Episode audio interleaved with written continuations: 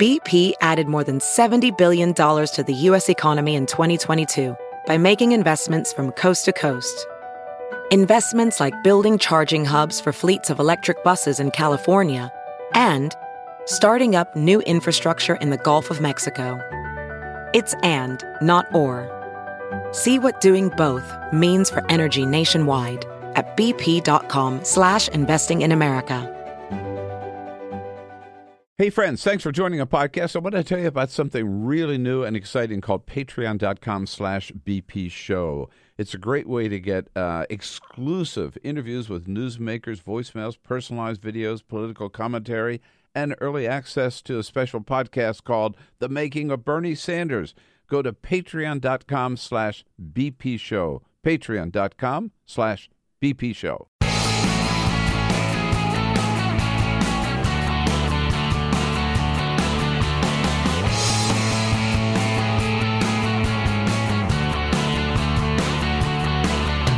Giving you everything you need to fight the Trump administration.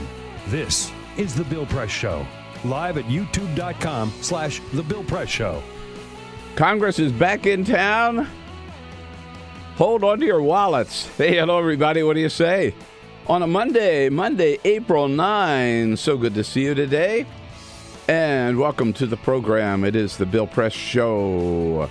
And uh, it's good to be back with you after a great trip to Chicago and to Santa Fe. I'll tell you all about that, and we are uh, glad to uh, see you back here on the ranch with all the news of the day coming to you live from Washington, D.C., as always, our nation's capital, and our studio perched right here on Capitol Hill, just down the street from the United States Capitol building, where, yes, the Senate and the House both come back into town this week uh, with Mark Zuckerberg from uh, Facebook coming in as well for two days of hearings, hearing committees uh, committees before the House and the Senate want to find out what the hell happened with Facebook uh, giving its uh, uh, what is it up to 87 million people 87 now? million now. 87 million Americans and their uh, private uh, information either um, not really stolen, given away by Facebook. That's going to be one of the big items this week. Uh, plus, we'll be looking at a, an expected military action against Syria on the part, probably another missile strike uh, against Syria, sort of already warned and threatened, uh, maybe even promised by President Donald Trump in response for their once again use of chemical weapons. So much to talk about, so much to get into.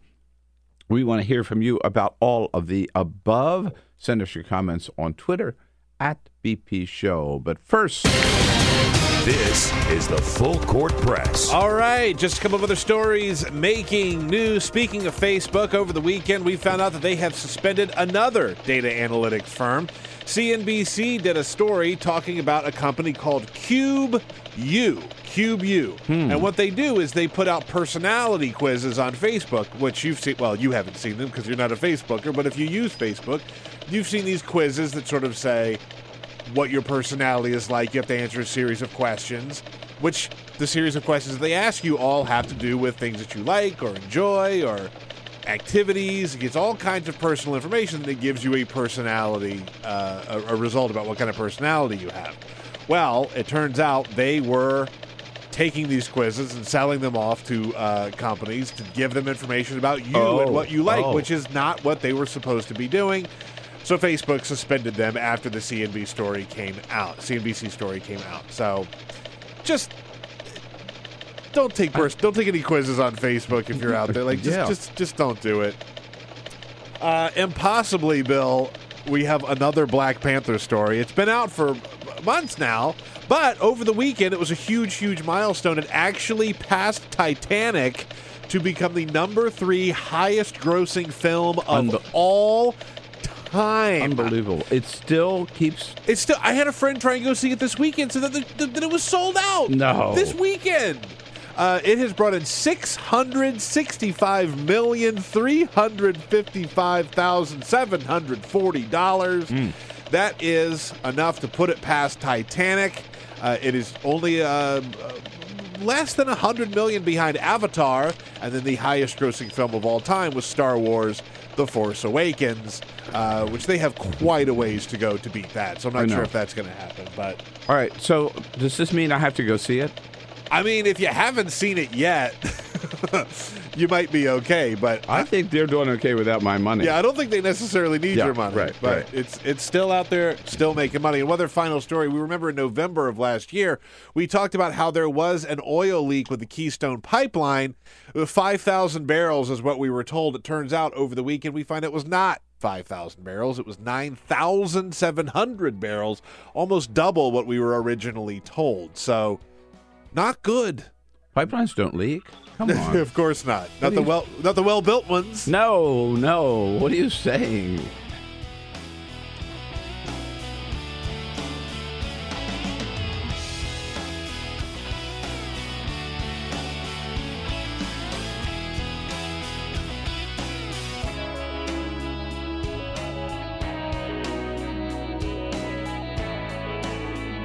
This is the Bill Press Show.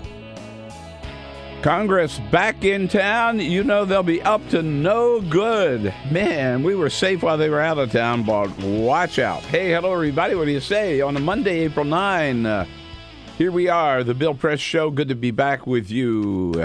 And uh, thanks to Peter Ogburn and Igor Volsky for keeping the good ship Bill Press afloat while uh, I was off on a little book tour for for uh, in a couple of cities, and great to see uh, our good friends out in Chicago and the good friends in Santa Fe as well. Welcome to the program. It is the Bill Press Show coming to you live from Washington, D.C., our nation's capital, our studio right here on Capitol Hill, with all the news of the day, what's happening here in Washington, uh, on the Hill, down at the White House, what's happening around the country and around the globe. Thanks so much for joining us as we reach out to you coast to coast on uh, just about every way we can online on youtube youtube.com slash the bill press show. On television look at you on free speech tv today. You're looking good. And on the radio that great progressive voice of chicago wcpt uh, and uh, throughout the state of indiana on indiana talks how about it lots going on lots going on and yes indeed a big shout out and a big thank you to our friends uh, first in Chicago. Boy, we had a great time, guys, at um, Frugal Muse Bookstore there Wednesday night. Chicago, Nice. great big crowd, um, uh, and a great conversation. Uh, a young man by the name of Sean Casten, who's the uh, congressional Democratic congressional candidate for that district, Illinois' sixth district, uh, came stopped by and took over the microphone for a little bit. Uh, he's, a, he's a great candidate, got a great chance there in Illinois six. And boy, I found the people there are pumped up. They are really pumped up about uh, getting governorship in uh, uh, uh, J.B. Pritzker. Um, yeah, J.B. Pritzker uh, is the next governor of Illinois. Uh, several congressional races are all involved in, and uh, there's a lot of energy a lot of action. It was really, really fun to meet them all. Hell yeah. Yeah, uh, and uh, and to see our good friends from uh, WCPT, Matt Cummings, the news director there, and Antonio, our friend Antonio Correa. Shout out Antonio. Shout out Antonio. And then on to uh, Santa Fe, beautiful, beautiful Santa Fe, and, uh, and a great crowd there too, at the Collected Works bookstore uh, in Santa Fe. All out there, uh, in addition to talking politics, talking about my new book, From the Left Life in the Crossfire, which debuted at number seven on the Washington Post bestseller list this week. So here, here. Congratulations, man. That's that. awesome. Yeah, uh, uh, and uh, if you haven't already found out more about it, find out more about it at our website at uh, billpressshow.com. I have to say, I did my part. Both of my kids got books in their Easter baskets. I'm sure they were thrilled. oh, loved it. Uh, and yeah, here we go with the uh, the news of the day. Where do we start? Um, well, you got to start, I think, with this uh, terrible situation uh, in in Syria. It's just it's hard to believe, really, that there's anybody on the planet today that would use chemical weapons. And here, uh, uh, Bashar al-Assad. Uh, and, and you know, I know there's an investigation underway, but look, you've seen the videos. I've seen the video. Just uh, especially, just heartbreaking. These kids with these little masks on, and over forty some dead, women and children uh, uh, included. uh, in this chemical attack. He did it under President Obama. He did it already under Donald Trump, and Donald Trump uh, responded, as did uh, Barack Obama, finally with a missile attack. Uh, Donald Trump did, and you know, you know that that's what's going to happen uh, this time around uh, as well. Um, it has been threatened um, by people down at the White House. Here is the Peter? Who was that? Um, well, Tom Bossert. Tom from, uh, Bossert. DHS, Tom Bossert from uh, Department of Homeland Security. Right. Yeah. I wouldn't take anything off the table. These are horrible photos. We're looking into the attack at this point. The State Department put out a, a statement last night, and uh, the President's senior national security cabinet have been talking with him and with each other all throughout the evening and, and this morning, and, and, myself included. Democratic Senator Ben Cardin from Maryland uh, yesterday uh, saying, uh, you know, you just can't look the other way. Uh, Assad has to be held responsible. Senator Rubio and I have introduced legislation. It's passed our committee that would hold uh, the evidence accountable. We need to make sure that, that, there is a proceeding started by the international community to hold him responsible. This is not the first use of chemical weapons. Not the first use, indeed. And uh, it was interesting uh, that Donald Trump not only um, singled out uh, Bashar al Assad as responsible, but also said uh, Vladimir Putin was responsible because of his support uh, of Bashar uh, al Assad. Yeah, I didn't really see that coming. Yeah, no. I mean, he no. did, but I did not see that coming. I think that's the first time in any way he said anything critical about Vladimir Putin. I think you're right. Yeah, no, I, I, I absolutely think you're right. He, he. Uh, uh I'm just pulling up his tweets yeah, here. Right uh, where he talked about it. Um, many dead, including women and children. Mindless chemical attack in Syria. Area of atrocity is in lockdown and encircled by Syrian army, making it completely inaccessible to the outside world. President Putin, Russia, and Iran are responsible for backing Animal Assad. That's his new nickname, I guess. Price to pay. Open area immediately for medical help and verification. Another humanitarian disaster for no reason whatsoever. Sick. And then he goes on to criticize Barack Obama. If President Obama had crossed his stated red line in the sand, the Syrian di- disaster would have been, uh, ended long ago. Animal Assad would have been history, which we've talked about on this show many times. Joe Cirincione said this was one of the big failings of the Barack Obama administration when it comes to what happened in Syria. Right, and this comes on the on the heels, by the way, of uh, uh, the President Trump last week saying he was ready to pull our troops out of Syria, and it's almost like Assad, you know, defied him by coming through with this uh, chemical attack. I would not be surprised if by the end of our program we see that response. You know, it's coming, uh, and um, as long as it's a surgical military strike um, not sure it's going to prove anything, but it'd be hard to uh, hard to disagree with, frankly. Um, the, you know, the big story that um, one other big story, of course, is Donald Trump. Uh, talk about his tweets, Peter. He is still out there tweeting as much as he can to praise the work of Scott Pruitt. I mean, the question is. What do you have to do to get fired by Donald Trump? As we've seen, it's pretty easy, actually, right? I mean, ask Sean Spicer, ask uh, Reince Priebus, ask Rex Tillerson or David Shulkin or H.R. McMaster. I mean, go down the list, right? But man, Scott Pruitt is trying hard to get fired, and Donald Trump won't fire him because he likes what he's done. He likes the fact that he is gutted every strong environmental regulation passed under the last eight years. And as long as Scott Pruitt keeps helping out the big polluters, the oil companies and the coal companies and the mining companies, Donald Trump will keep him right there. I, I have to read this tweet because I, I don't know. I mean, Donald Trump is notorious, obviously, for lying.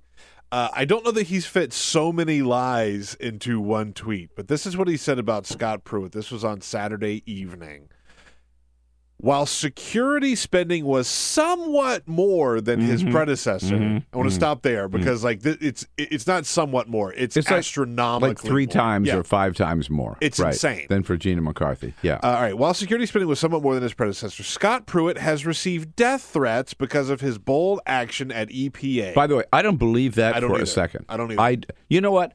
He could walk in here and I wouldn't know what he looks like. Yeah. Right. Fair. I mean, seriously. I saw him once actually at Fox News walking into the building there at 400 North Capitol. Yeah. surrounded by security. I didn't know who he was. One of his t- 20 security yeah, detail? I didn't know who he was. No. Yeah, no, he b- BS. Uh, yeah, I, I believe that. I, believe, I agree with you. Uh, he goes on to say, record clean air and water, which there's, I mean, there there is no record. no, no, no. I mean, I don't know what that means. Record clean air and No, water. and But it's going to get only worse because of worse. Scott Pruitt. while saving USA billions of dollars. That's another lie. Rent was about market rate. No, Not true. Comma. Travel expenses okay. No, also not true. three million dollars on. Yeah, hmm Scott is doing a great job. So let me just see here. There's like one, two, three, four, five, six, seven lies in 280 characters. Yeah. like that's remarkable. Yeah. Every sentence is a lie. yeah. And you know, and what is it about this guy? What what is it? The hold that he has on Donald Trump really is because Donald Trump would rather just destroy, shut down EPA. He can't do that, and so he wants somebody in there, a one man wrecking crew, who's going to take care of everything. And let let's just you know let, let's just remember what Scott Pruitt has done trying to get fired by Donald Trump. I mean, there was the travel the travel expenses about three million dollars of flying for flying first class or renting private planes because he's so important, right? And again, uh, his personal security is so threatened that he has to fly in a in a in a, in a private private plane. At least he stopped that. Then there's the uh, thirty-five thousand dollars and thirty-five thousand. I keep hearing the figure keeps changing on the um, on the soundproof soundproof toll telephone booth that he had built in his office, so he can make calls to his friends in the oil companies without the rest of the staff hearing him. Uh, he also requested, was turned down, a bulletproof vehicle. Right, a bulletproof vehicle. He wanted a bulletproof desk in his office. Uh, he um, is getting security. He 19 vehicles, 19 security personnel around the clock to protect him, right? And then he's got this. Uh, he also lied to the White House when they turned him down because he wanted to uh, give two of his um, anti anti uh, environment buddies on his staff a great big fat pay raise. The White House turned him down, and so then he cheated with his budget to give them that pay raise by using some other funds that supposed to be for another purpose. White House not happy with that. Um, and then he had this sweetheart deal with the fifty dollar a night room on Capitol Hill in a condo on Capitol Hill, fifty dollars a night, which are, which again we have said over and over again. Look, I live on the hill. I can tell you that's not not not going to true. Lindsey Graham yesterday, in fact, said no way. I don't think you could get a room for fifty dollars a night. Yeah. So It doesn't happen. So you got all of those sins, if you will, that Scott Pruitt has committed. And what does Donald Trump say? He's my man. He's my man. I thought uh, Senator John Kennedy from Louisiana kind of summed it up best uh, yesterday. I don't mean to denigrate Mr. Pruitt, but doggone it, he represents the President of the United States, Doggone and it is hurting his boss. Yeah. And it needs to stop. Doggone it. Yeah. Consarn it. Oh, yeah. Damn. And by the way, ethics matters, says John Kennedy. Ethics matter. Impropriety matters. the appearance of impropriety matters. Mm-hmm. Uh, to the extent that you are, stop acting like a chucklehead. Stop the unforced errors. Stop leading with your chin. Stop acting like a chucklehead. It says a lot that this is I'm one done. of the like you know the leaders of our country. Yeah. Uh, to the extent that you are, stop acting like a chucklehead. There you go. but you know, everybody knows what he means, right? Yeah. It's just amazing that Scott Pruitt still has that job. He's bringing nothing but, uh, in addition to wrecking the environment and the chief anti doing anything about climate change member of the Trump administration, other than Trump himself. You know what he is, Bill? You know you know what Pruitt is? A chucklehead. Chucklehead. He's a The chucklehead. chucklehead. Is that right? He's a chucklehead. He's a chucklehead. uh, but he's still got his job, and you know what? I think as long as Donald Trump is there. By the way, it is rumored, um, or reported actually, uh, that uh, Chief of Staff John Kelly urged the president, urged strongly urged the president. They got in a shouting match, uh, uh, reportedly over uh, trying to get Trump to fire Scott Pruitt, and uh, Donald Trump stuck with Scott Pruitt uh, and not with John Kelly, which now has once again renewed the rumors that John Kelly has told many, many friends of his he is very frustrated in his job, uh, and, and wouldn't be surprised if he stepped down. Pardon me, if Donald Trump doesn't fire him first.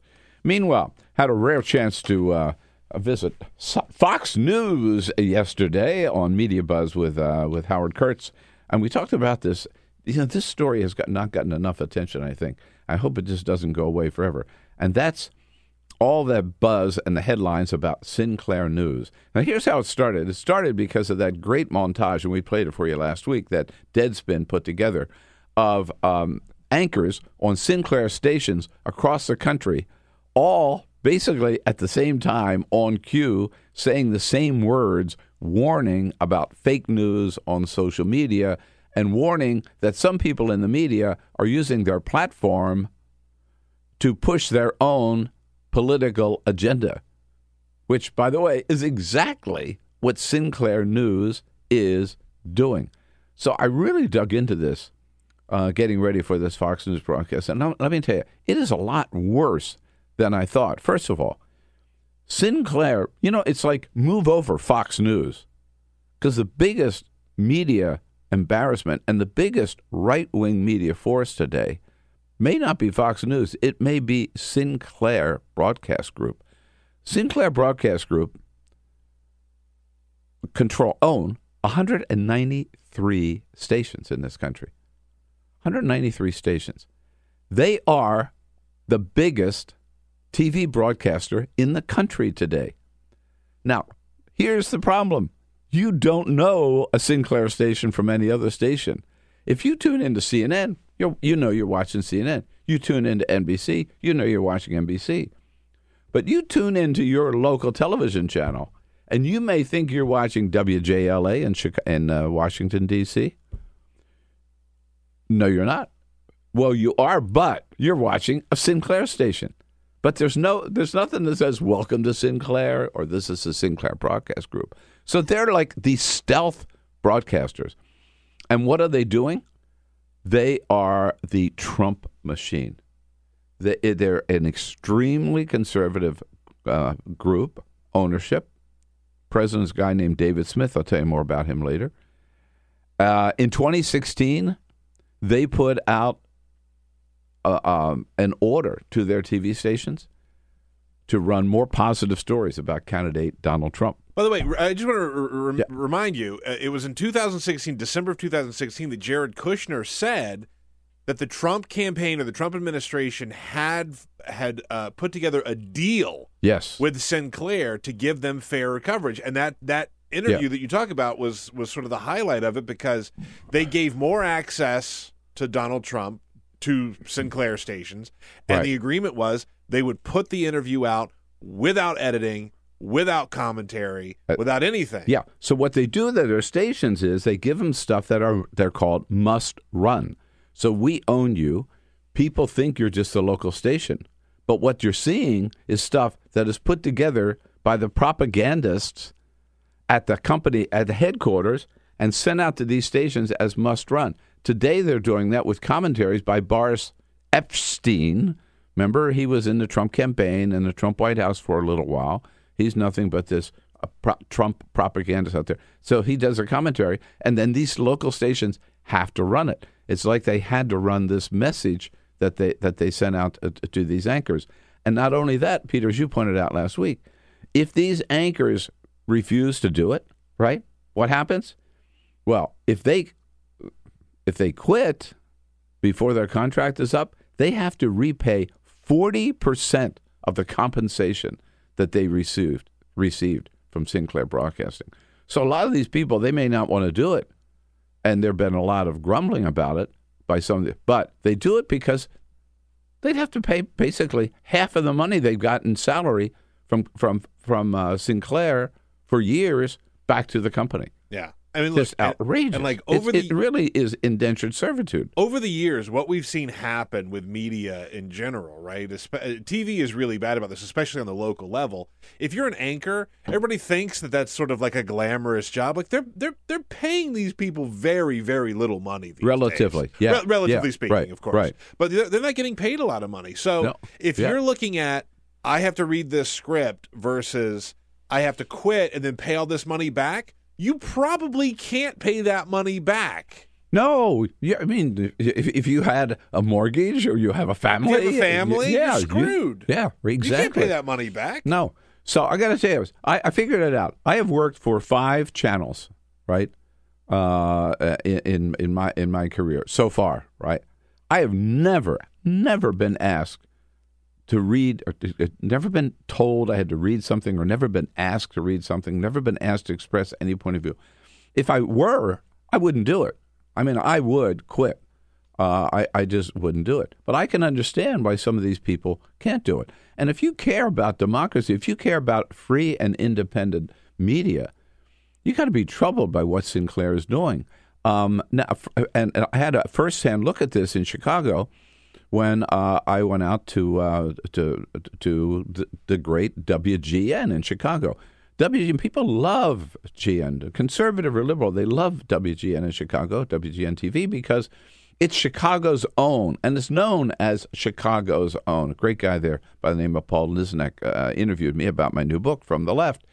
Um, but I got to tell you, in talking with uh, Paul and with other people around the station, um, there are they're, they're concerned because WGN is one of the stations that big stations that um, Sinclair now is out to buy, and that's what this thing is going to get a lot worse because Sinclair, I already mentioned, 193 stations, right?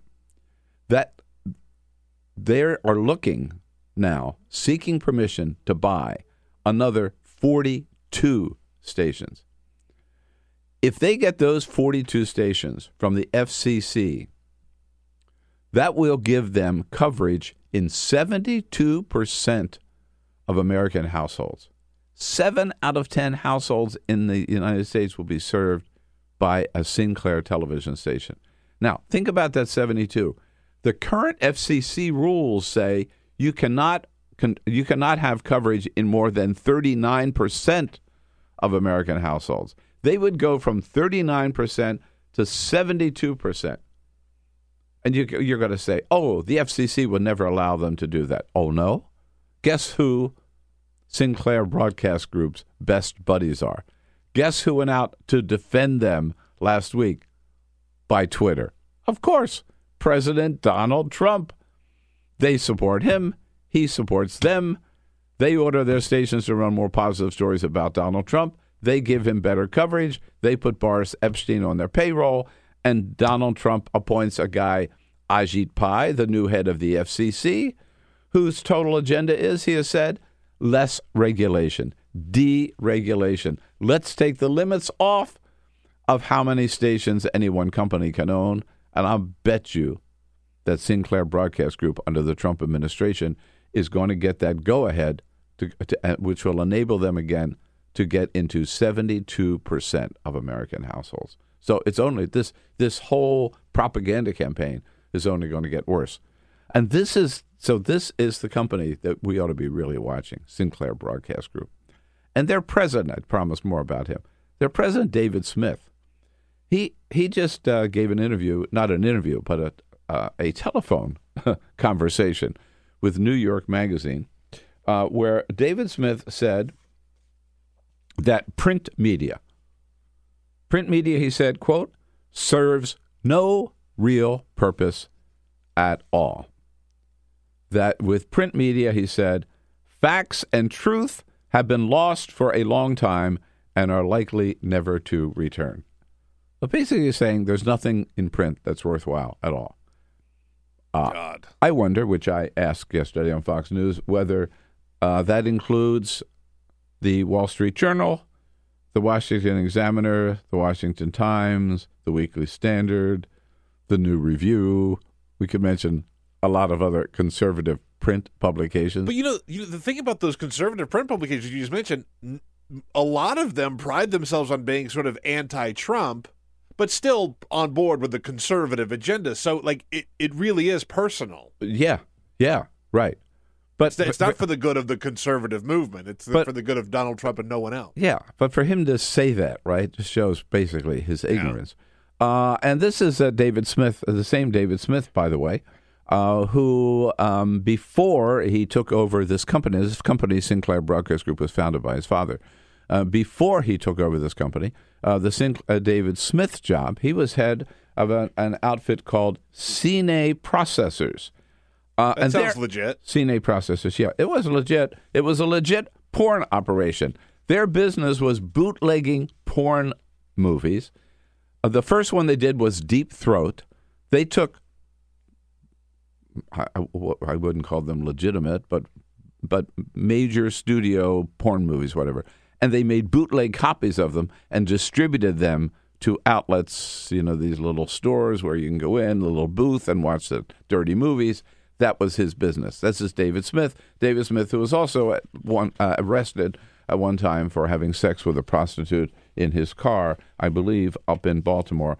So I guess at least when he and Donald Trump get together, they have something more to talk about than the media. Yeah, yeah, fair, fair. Birds of a feather. I mean, former porn guy, uh, and yet that job is less sleazy than what he's doing with Donald Trump right now. You know, like that's that's awful. Yeah. Ah, anyhow, watch out for Sinclair Broadcast Group. Uh, one other thing before we take a, a quick break: there was a tragic fire in Trump Tower in New York over the weekend. Uh, Saturday night, one a man uh, was killed in that fire. Um, six firefighters were injured in that fire. Uh, Donald Trump, of course, tweeted about it. Yeah, he tweeted about how well built Trump Tower was. Uh, Of course. at the time, the man who was who was killed in the fire, we did not know. He, he was taken out of the building uh, and died later in hospital. Uh, but Donald Trump didn't say anything about the firefighters who were injured there. And after that one tweet where he just talked about how well built the building was, uh, he never followed through once we found out that one person perished in that fire. Never, not a word about the, the man who lost his life in Trump Tower. And by the way, not a word about the fact that there were no fire sprinklers in the residential part of Trump Tower because developer Donald Trump opposed, op- he and others opposed legislation requiring sprinklers in high rise residential buildings in New York. And it was only when Trump Tower was grandfathered out of the legislation that Donald Trump dropped his opposition. So, yes, there was one person killed in that fire. Perhaps nobody would have been killed in that fire if Donald if there were sprinklers in that building, which there should be in every high rise building, residential building and office building. Uh, Donald Trump missing another occasion there. We're going to take a quick break. When we come back, what happened to that caravan of uh, people from Central America who were heading to the border? Uh, and um, how bad is the situation down at the border? Is it really bad enough that we have to send in the National Guard? Right back here on the Bill Press Show on a Monday, April 9. Take the Bill Press Show anywhere you go. Download our free podcast, search for The Bill Press Show on iTunes, and catch the highlights from every show. And here we go on a Monday, April 9. Uh, hello, everybody. Thank you so much for joining us. We're coming to you live from our nation's capital, Washington, D.C., brought to you today by the United Food and Commercial Workers Union, the good men and women of the UFCW under President Marc Perrone, building a better life for hardworking men and women across the country. You bet those good people who uh, give us such great service on all the retail grocery stores across the land. We salute them, thank them for the support of the program, direct you to their website at ufcw.org.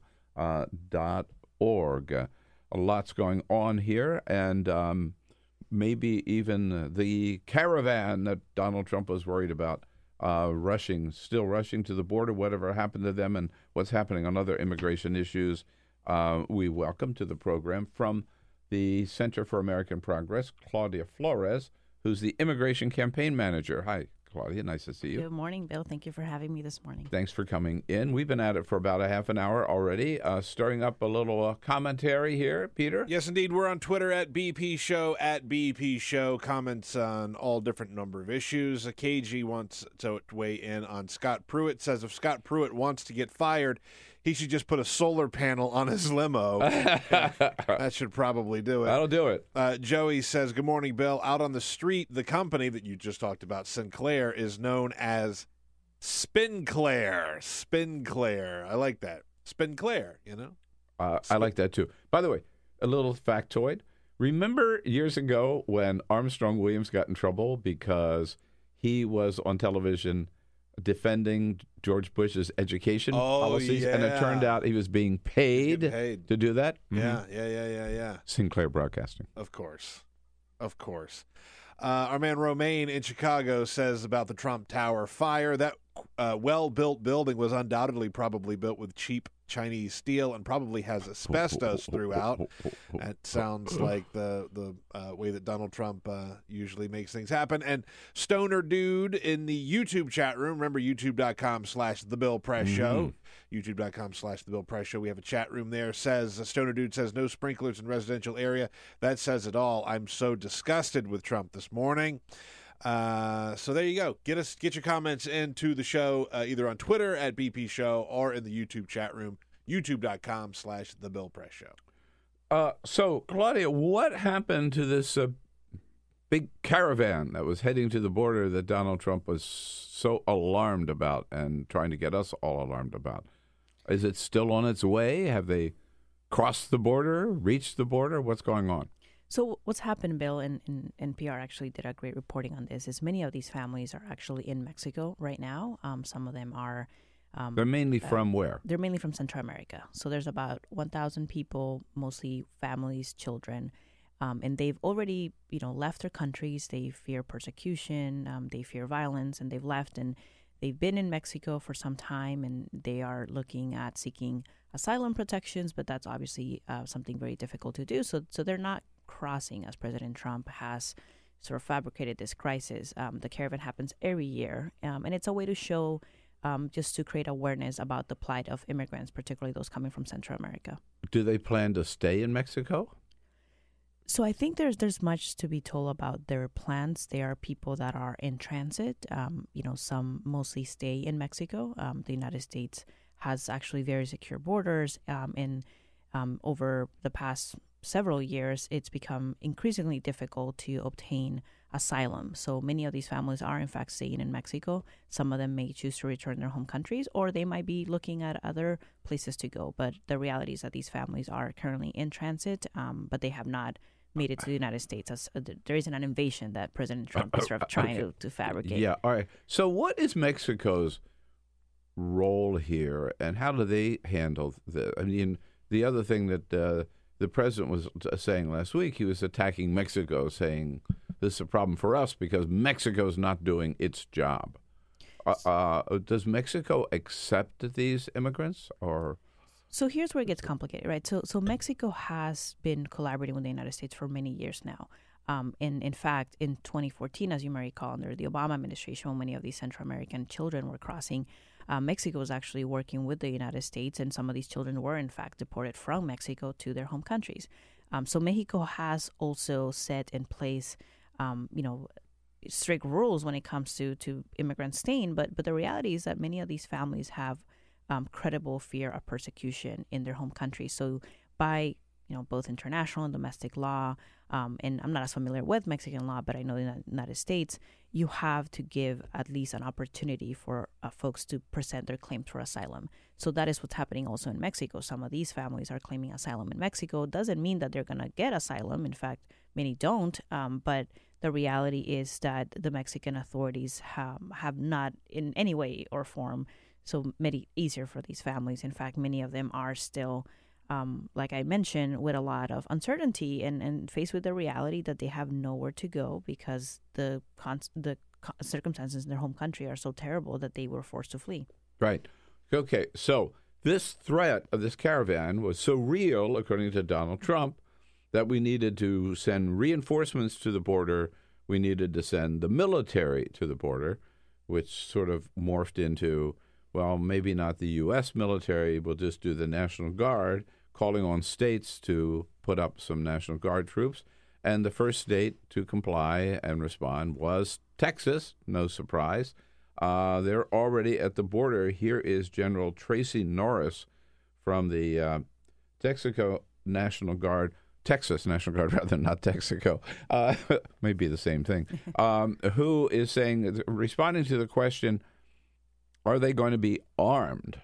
Depending on the mission set, a soldier will be armed, or soldier or airman will be armed for self defense.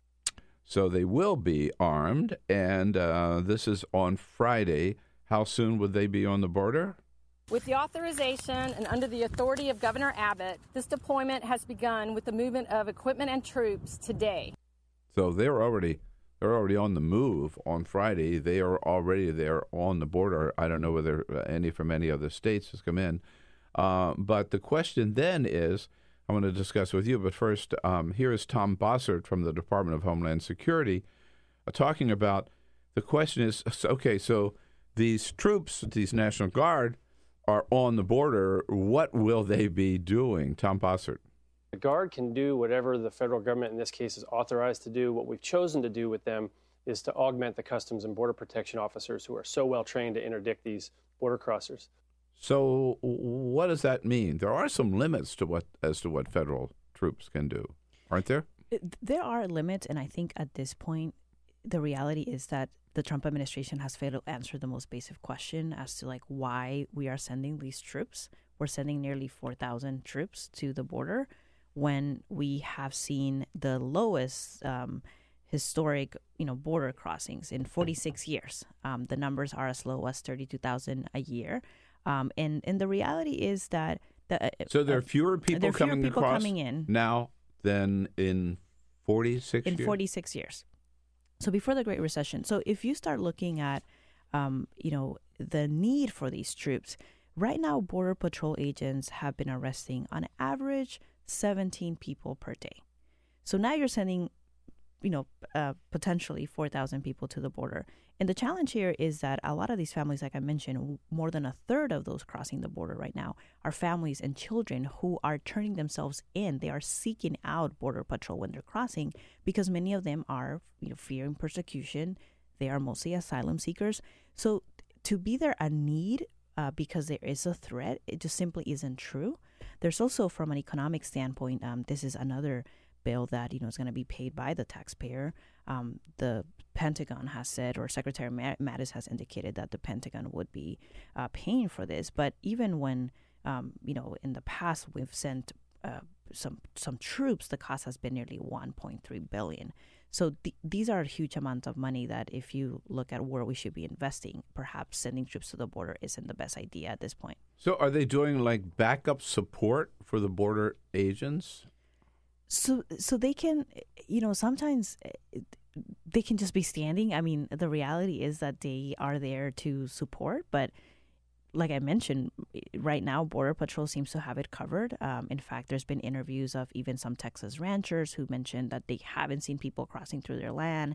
Um, there's also that issue of federal government being in private property and how that's going to impact border communities, right? So, so the reality is that it's not very clear what they're going to be doing. Um, there are uh, defenders of this program, right, who say, well, so Donald Trump sending the National Guard. So did Barack Obama. So did George W. Bush. That's true, isn't it? That is true. The difference is actually substantial when it comes to looking at the uh, the circumstances that they were facing. So back when Bush was sending uh, troops to the border, we had more than 126,000 people crossing. Um, similarly, when President Obama sent, sent troops, you had more than you know more than twice or three times the amount of people crossing than what we see now.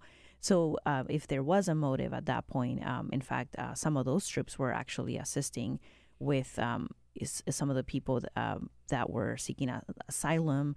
Um, you know that that's something that's a role that that that the troops could be playing, right? They could be assisting from a humanitarian standpoint, but that's not what the Trump administration wants to do. The Trump administration just wants sort of strong military border presence.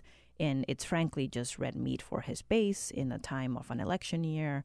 Um, and, you know, there's no indication that this is going to be effective policymaking or border policymaking. What happens to, um, you mentioned these people, and I've heard too, that they they want to be arrest, stopped. They want to be arrested. They seek out the border agents, right? Yes. So so that they can turn themselves in and seek asylum. And then what happens to them? So, so typically they would have to meet with an asylum officer. Like I mentioned, they would have to have strong claims. Um, one of the first steps is a credible fear interview. Back in 2014, when um, some of these Central American families were crossing, more than 90% of them were found to be um, under credible fear of persecution. Um, so they would have to be interviewed. So more than 90% passed that test. So more than 90% passed that test. They Okay. did so in 2014. The circumstances haven't necessarily changed. They're in, in similar families crossing. And, and they're also vetted in a way, right? Because they have to be interviewed. Um, many of them are actually detained at some point, um, you know, if, if they don't have those claims. So so it's it's not that it's sort of like a walk around the park. You know, the reality is that there is a process in place. And many of these families who seek asylum end up not getting asylum, so then they are at uh, at risk of getting deported back to their home countries. But I mean, those who. So, how long does this process take, and what happens to them? I mean, do they do they put them in a? Are there facilities where they house them while they're processing this process, or did they release them to their families, or they just let them go, or? So um, the the Trump administration has drastically changed um, some of the um, the orders that um, you know some of these family detention facilities, as you saw recently, they rescinded.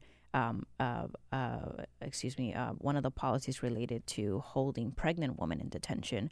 So many of these families are in detention while their cases are, are being presented to a judge. But because of also backlogs in our immigration courts, that means that they could be detained for very long periods of time. That's that, that's what I'm wondering. It seems to me that this process does take time. It's a process that takes time. Months? It's a process. It could take months. In some cases, it could take years. I mean, it depends on what claims And they have. And in the meantime, they're held in these detention facilities. Many of those families are, um, and the Trump administration has made it increasingly harder for vulnerable populations to be released. Um, that is why they're holding pregnant women. They're holding asylum seekers. Um, in fact, on Friday, um, if you saw the through DOJ, they also announced that um, one they're going to be putting uh, on, on Friday. They announced that they're going to be exploring the use of military facilities to to detain um, more immigrants, and that would include asylum seekers. So it is of concern, right? I think it's it's a lot of posturing this idea that the administration is, is being hard on, on immigration crackdown, but it's a it's a it's like Trump is looking for a national crisis, and there isn't one at this point. I want to play a couple of clips. We had these on Friday. We didn't get a chance to play them, but this is Donald Trump when he was in West Virginia at the end of last week. And he was talking about ICE and sort of how they've handled this quote unquote crisis up until now. And just listen to the language that he uses. The ICE people, they're fantastic and they're tough. And by the way, that's the only thing that these thugs understand. They don't understand, oh, isn't he an intelligent young man? Isn't he wonderful?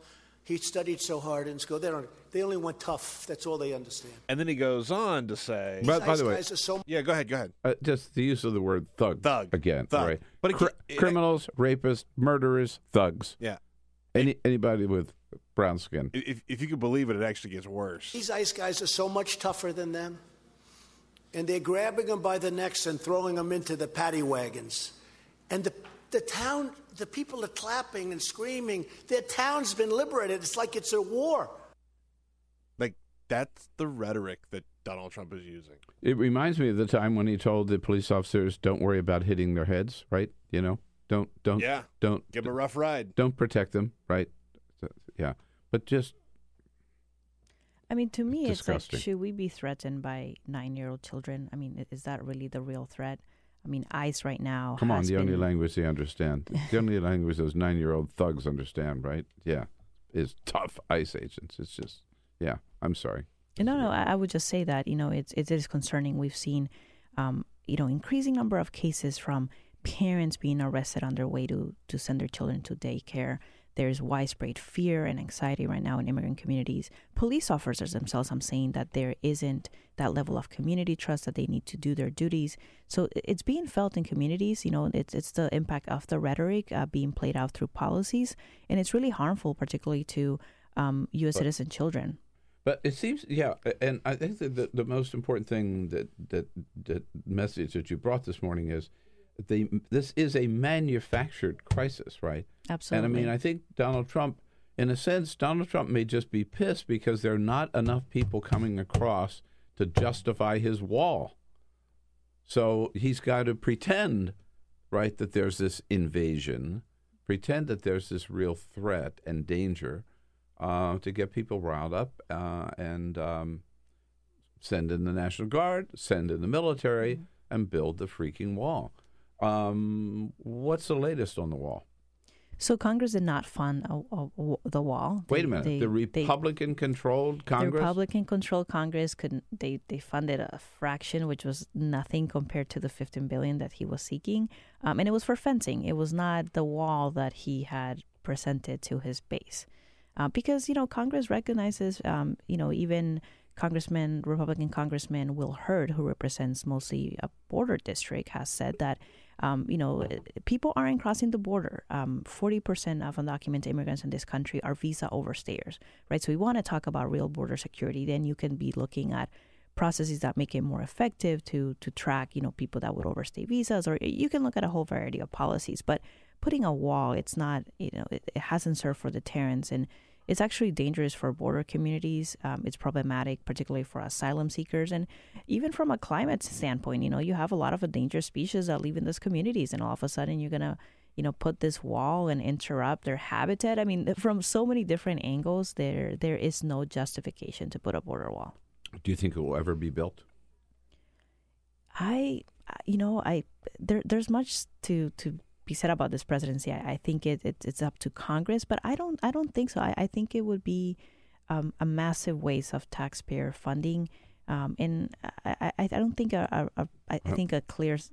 I don't think any Republican really wants to go into an election year saying that they spent 15 billion to to fund a brick wall. I'd I'd still bet you money it's not going to be built. That's my my my. my Let's hope not. I don't. Yeah. Now, now meanwhile, um, here we are again. We get all excited about something and spend a lot of time talking about it, and then we move on and forget about it. What's happening with the Dreamers program? What's happening with DACA, and why aren't we talking about more about it now? So, so there's nothing for Dreamers right now. Um, there's nearly 800,000 people who um, are, are going to be losing their protection. There have been some legal court victories that have allowed some, but it's a still very amount, a small amount of Dreamers compared to the rest of the I population mean, to it renew. does. The program still does exist with those people who were in it. Correct? No new people. but- No new people, some renewals. Um, again, it depends also on processing times. We, um, you know, the agency recently re- released numbers that shows that they've been processing some applications, uh, but uh, you know, it, it, it's a problem. Um, there's a lot of mixed status families. Um, you know, nearly six million U.S. citizen children actually live with at least one parent who is unauthorized. So when you start looking at the impact of this inaction, it means that a lot of families, you know, American families, are not being protected under this administration. So, is there is, is there any pending congressional action to, um, you know, make to, fix the problem, to make the pro, to make the program uh, permanent and and uh, and legal, if you will, or if the Congress just walked away from it? Congress, and I think you know, Republicans could pass this any day. You know, they control the agenda. They Uh, they control our passed it right. last year, but they didn't. and, and you know, and and they can do it. But right now, Congress has uh, one of the strategies to get a potential Dream Act was to look at the spending process, and they pass a massive bill. They've Yeah. um, you know, without indicated right without it. So I think right now it, it's tough for dreamers. There's a lot of uncertainty. Um, you know, there is more money for detention. There's more money for ICE agents. Um, in fact, I was reading an article recently that you know Border Patrol was struggling to even find agents to to work. You know, in terms of the hiring process. So it's it's it's a challenge. You know, it this agency But has. is there a Mhm. time? Sorry to interrupt. Is there a time, if Congress has not acted, that the program will just expire? Will just run out of, you know, the clock will run out you know, once permits start to expire, I mean, that's that's the real question. I mean, because they're in the program. They have to renew what every so it, it, the every the, two years. every that, two years, yes. Uh, but you know, people are applying, and the two years start to to be counted based on on when you receive your your approval. So in some cases, people are applying early right now because they know that you know we don't know how long this sort of legal battle uh, will be um, continued, right? Because that's that's the, that's the other thing. As soon as a court decision comes out that says you know these individuals can no longer apply for the program, then that's it. You know, the people are left in limbo. So right now, dreamers are almost putting all their, their luck and their future at the hands of, of judges because there hasn't been any indication that this administration or Congress will do anything for them. Yeah, well, of course, Donald Trump has said he loves the Dreamers and he will take care of the Dreamers, and they have uh, nothing to uh, to worry about, right? I'm sure you. Yes, all, all talk, no action, unfortunately. yeah, uh, as on as on uh, many fronts, indeed. Claudia, thanks so much for the good work you're doing over there. Center for American Progress. It's American AmericanProgress.org. Just one of the uh, areas where CAP is way out uh, in front. Uh, thanks to the good work of Claudia Flores.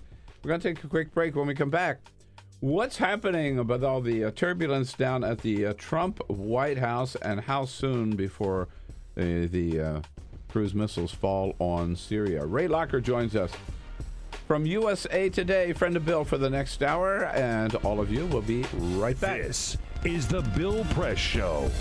Hey, everybody, this is Bill Press. Thanks for listening to the Bill Press and Friends podcast. And now, do yourself a favor. If you haven't already done so, subscribe to the show on iTunes. Here's what you do just search for the Bill Press Show, then you can take us with you and listen in anywhere you go and you'll get new shows from us as soon as they're posted.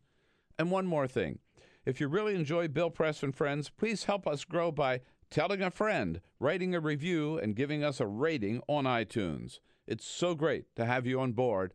Many thanks.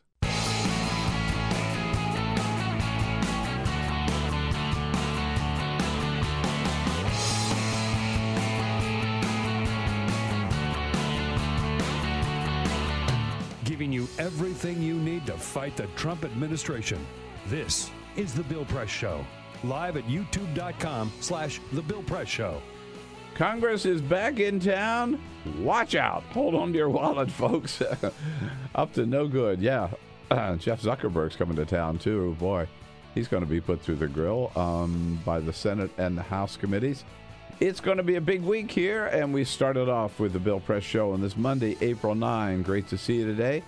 Thanks for climbing on board as we reach out to you coast to coast, joining you coast to coast wherever you are in this great land of ours. We are there with you online, on the radio, on television, with all the news of the day. There's a lot to go through and a lot to look forward to um, this week, particularly uh, down at the White House and here on Capitol Hill a man who is on top of all of it for USA Today as the Washington Enterprise editor. I'm still not sure what that title means, but um, our good friend Ray Locker here as a friend of Bill for the hour. Hello, Ray. Good to see you. Great to you be here. You probably don't know what the title means either, right? It means whatever you want it to be. That's yeah. why I picked it myself. Oh, you, so you could you could do anything you want, right? within within With, limits. Within limits. yeah, which are set all the time. yeah, right, and broken all the yes. time. I'm sure. Uh, at any rate, we'll get into it with uh, with all of you, and look forward to hearing your comments on the news of the day, whether it's what's happening in Syria, what's happening with Scott Pruitt, or what's happening with Sinclair Broadcast Group. Oh man, lots to dig into. Send us your comments on Twitter at BP Show at BP Show. As we always say, don't leave Twitter to Donald Trump. We got to keep up our end of the uh, uh, end of the traffic uh, as well. So we jump right into it. But first. This is the full court press. Yes. You got it. Just a couple of other stories making news. Well, Bill, it's a tradition unlike any other, and it ended yesterday in Augusta, the Masters. Yeah. Masters Sunday, one of the only times I actually watch golf on TV. Yeah. Patrick Reed won the Masters tournament in you know, totally Augusta. unknown to me, but totally he, unknown guy. Well, I Yeah. actually, it, it turns out a lot of people know him in the golf world. He is one of the most disliked people on in the tour. Oh, really? For a lot of different reasons. There's Huh. a lot of speculation about his college uh, experience and what he did at, University of Georgia. Then he left University of Georgia, but apparently he's a well-known cheater when he was in when he was in uh, Oh, in no. college. But he also just there are a lot of people who don't like him very much because he's sort of a pain in the butt. Wait, but cheating on the golf courses? Does anybody do I that? I declare, I've never heard of Shock. such actions. Shock. Uh, but he, this is his first big major win. And by the way, it should be pointed out this is the fourth straight winner of the Masters that has not won a major before. The last four years, the people, the person that has won the Hmm. uh, Masters uh, hadn't won before. Now, uh, of course, you're probably wondering, as was everybody else, how did Tiger Woods do? Yes, because I he was- did compete. Yeah, he did right. finish one over par. But he had, you know, like that's not terrible for Tiger Woods if you look at the, the scores that he's put up in previous years. So, congratulations to Patrick Reed. It's a big, big day for him.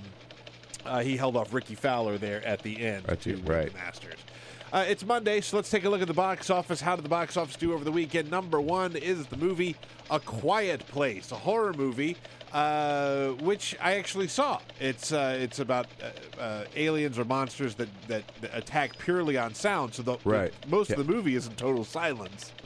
Uh, but it pulled in fifty million dollars to beat Ready yeah, Player I, I One. talked to some people yesterday who saw it, hated it. Really? Yeah. I didn't hate it. I thought it was interesting. I didn't love it either, but uh, I thought it was a very interesting movie.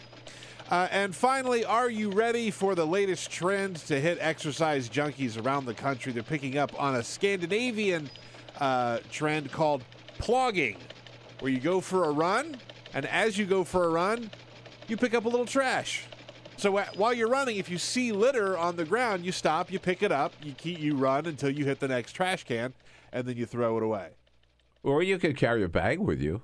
Or you could carry a bag with you. That would also, or you just carry it with you. So when you see these people wearing uh, the prison jumpsuits on the side of the highway picking up trash, That's different. is that what they're doing? Are That's they a plogging? different thing. That's a different thing. That's totally different. We're gonna plug out of here, right?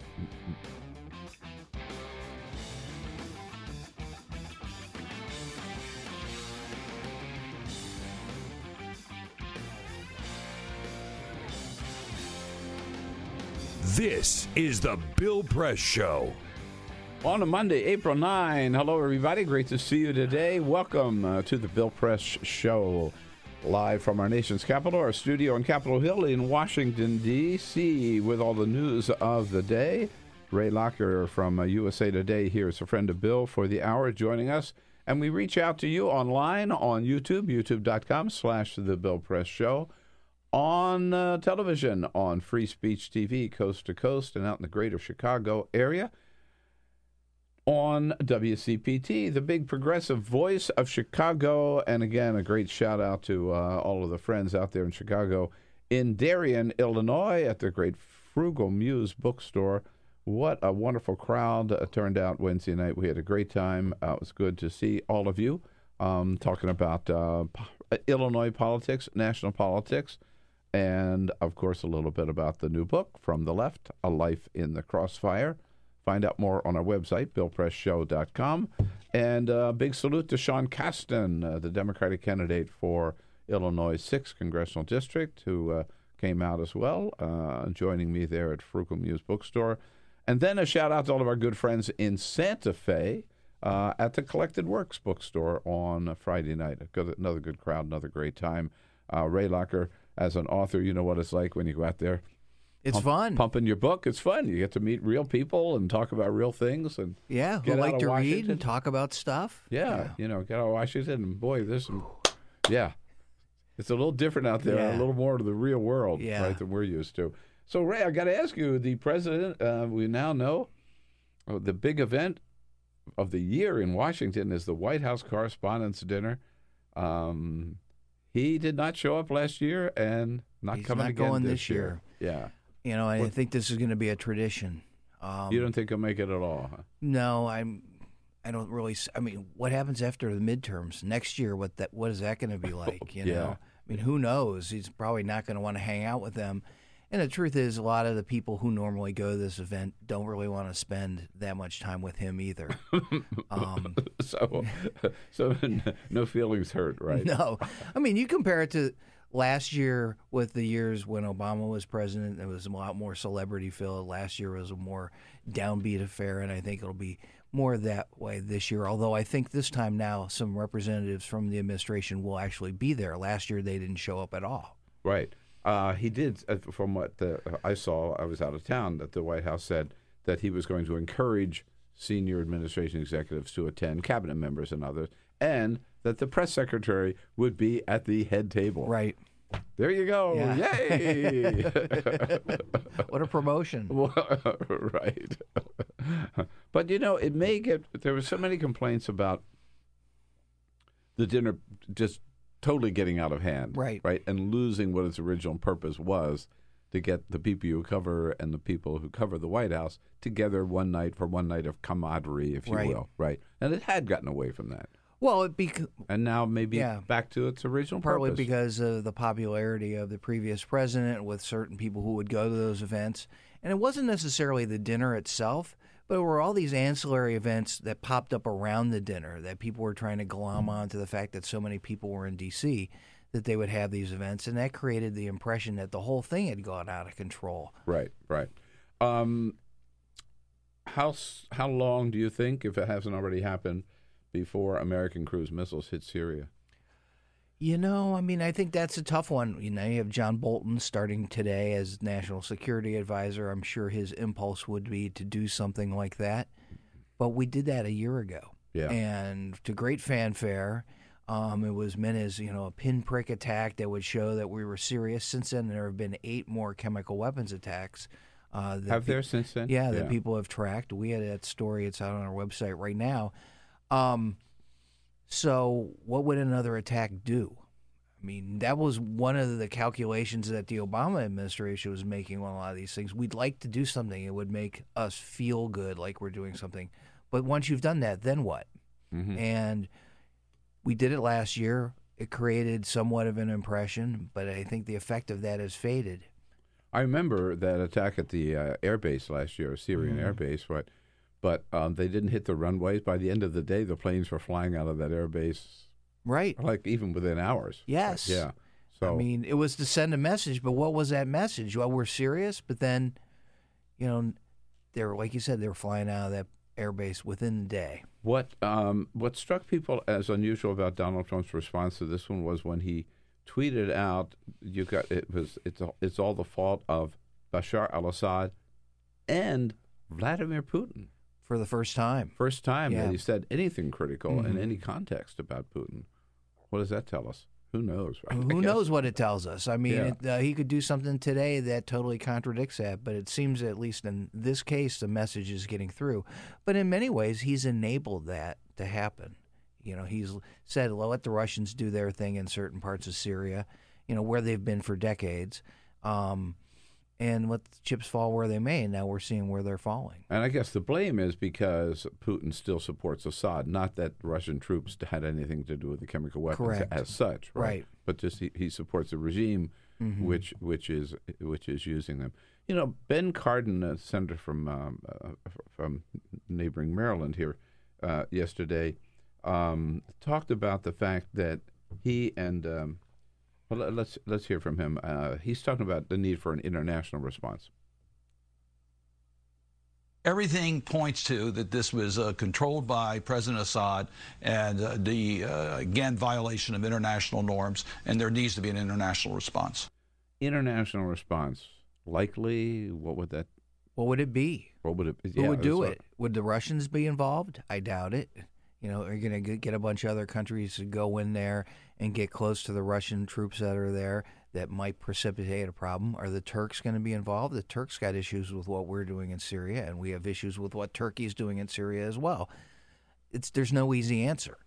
No, it seems, yeah, that um, also getting the United Nations because you say Russia could veto anything. Mhm. France has said that they may respond, but if we're talking about anything, we're talking about um, what they what, what's the word that they use? Uh, targeted. Um, this is just almost like antiseptic, but Right. military strikes, Mhm. um, cr- mi- missile strikes, meaning no troops on the ground or no, Right. Yeah. I mean, beyond the 2,000 troops that we have in Syria, but not on the ground near where these missiles would strike. Right. Yeah, I mean, I think they call it a surgical strike. That's the word I was You looking know, for. I- the I don't know- surgical strike, right? Yeah. if I'm going to have surgery, I don't want to involve a 500 pound bomb. no, thank you. Right. Uh, so um, jumping around here, I know, but what does Scott Pruitt have to do to get fired? Um, probably propose some environmentally friendly regulations.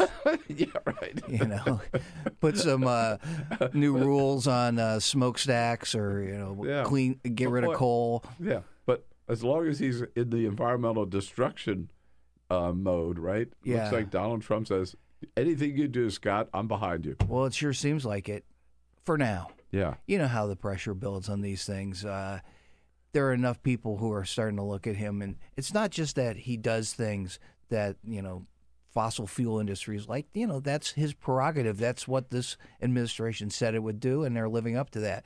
But it's all the other stuff that creates at least a whiff of corruption or something that seems odd, and there's an increasing sense that something's a little off with Scott Pruitt. Right. That he that what I, what I saw that he was turned down for this, but he requested a bulletproof car and a bulletproof desk in his Yeah. office. You know, and he's got 19 security people and 19 vehicles 24/7 because he feels so threatened, right? Who, who the hell even knows I mean, What he's just some balding white guy that you see. I mean, this town's Yeah. filled with them.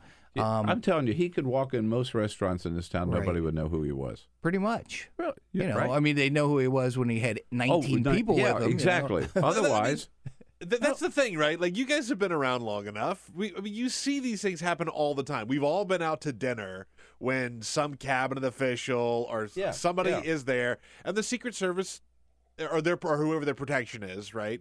Well, very very casually, very quietly, just come in. You'll see them like sort of set up by the door, and then they just come right in and sit down. It's they really kind of have it down. There's not a whole lot of commotion involved with these things. But Scott Pruitt has completely changed that. I mean, he wanted sirens when he went out to dinner Yeah, one night. yeah, just- right. this whole motorcade. I mean, you think it was the president of the United States going to dinner? hmm No, it's, it's it's really kind of gone to his head. Well, somebody tried to bring him back down to earth yesterday, and this was uh, John Kennedy, who's become one of the most quotable people now in Washington. John Kennedy from Louisiana, uh, talking about Scott Pruitt on Face the Nation. I don't mean to denigrate Mr. Pruitt, but doggone it, he represents the President of the United States, and it is hurting his boss. And it needs to stop. Stop it! Stop it, Scott Pruitt! Just stop it! You're hurting your boss. And uh, uh, uh, Senator Kennedy goes on. Ethics matter. I love this quote. Ethics matter. Impropriety matters. The appearance of impropriety matters. Uh, to the extent that you are, stop acting like a chucklehead. Stop the unforced errors. Stop leading with your chin. It's remarkable. Scott Pruitt, just don't chucklehead. Chucklehead. But you have heard several Republican voices uh, in Congress just come out and say this is not good, not a good look. Three House members, Republican House members, have called for his resignation. I think that's a sign of uh, kind of the ice is starting to crack.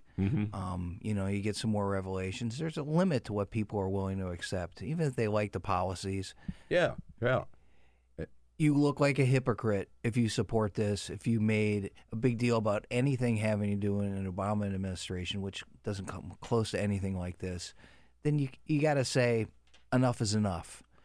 I guess his chances of um, being appointed Attorney General uh, are not as great as they mo- once might have been. Oh, he can get appointed. He Oh, just can't get confirmed. yeah, right. That's the word. because he made it uh, no bones about the no secret about the fact that he wanted to be to, Yeah. to take Jeff Sessions' place. Well, he's considered to be the biggest leaker of the Scott Pruitt will be Attorney General um, rumors. Right. Yeah. Um, it's been reported, you've probably reported, that General Kelly, the chief of staff, urged the president to fire Scott Pruitt, and the Mm-hmm. president decided to stick with Pruitt, as we know. Um, what does it mean about John Kelly's position? Uh, he doesn't have as much influence as one would think a chief of staff would. Um, you know, it's hard to gauge where these rumors come from or these reports attributed to unnamed sources. Uh, you know, we hear many of the same things, but the president talks to a lot of people Mm-hmm. outside the White House. I mean, he gets on the phone, he calls somebody he knows somewhere else, tells him stuff. That person gets on the phone and calls a member of the media. Um, so he's clearly thinking about this. It's not something that's made up. And you know, we've been around long enough to know that these things come, you know, out because there are various reasons, and it, there's something happening there. So, who is the chief leaker in the White House? Is it Kellyanne Conway? You know, I mean, Of course, you won't reveal your sources, will you? Right. she's rumored to be one of them, but I.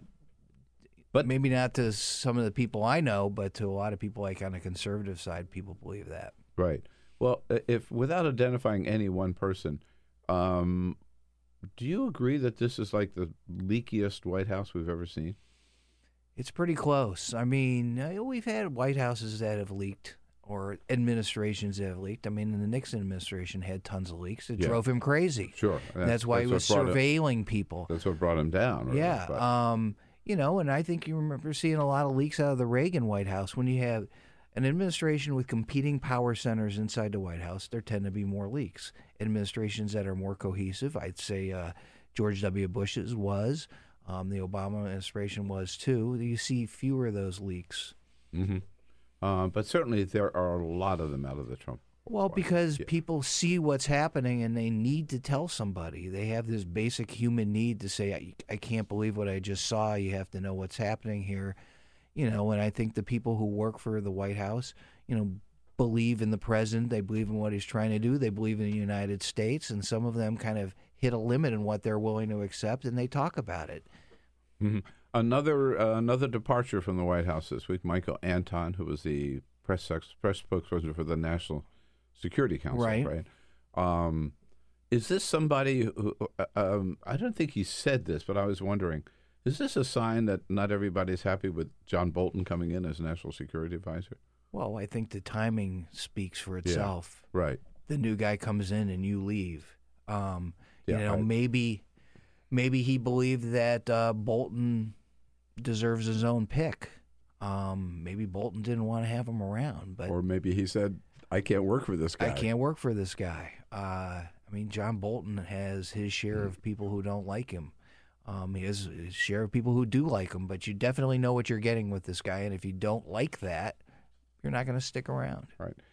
Ray uh, Ray Locker is with us here from USA Today, Washington Enterprise editor. Uh, USAToday.com will be joined shortly by Nancy Cook from Politico, covers the White House for Politico. We'll get more into the doings down at the White House uh, from Nancy Cook. In the meantime, uh, I just want to be sure before I uh, enter this little uh, subject area of, in the news.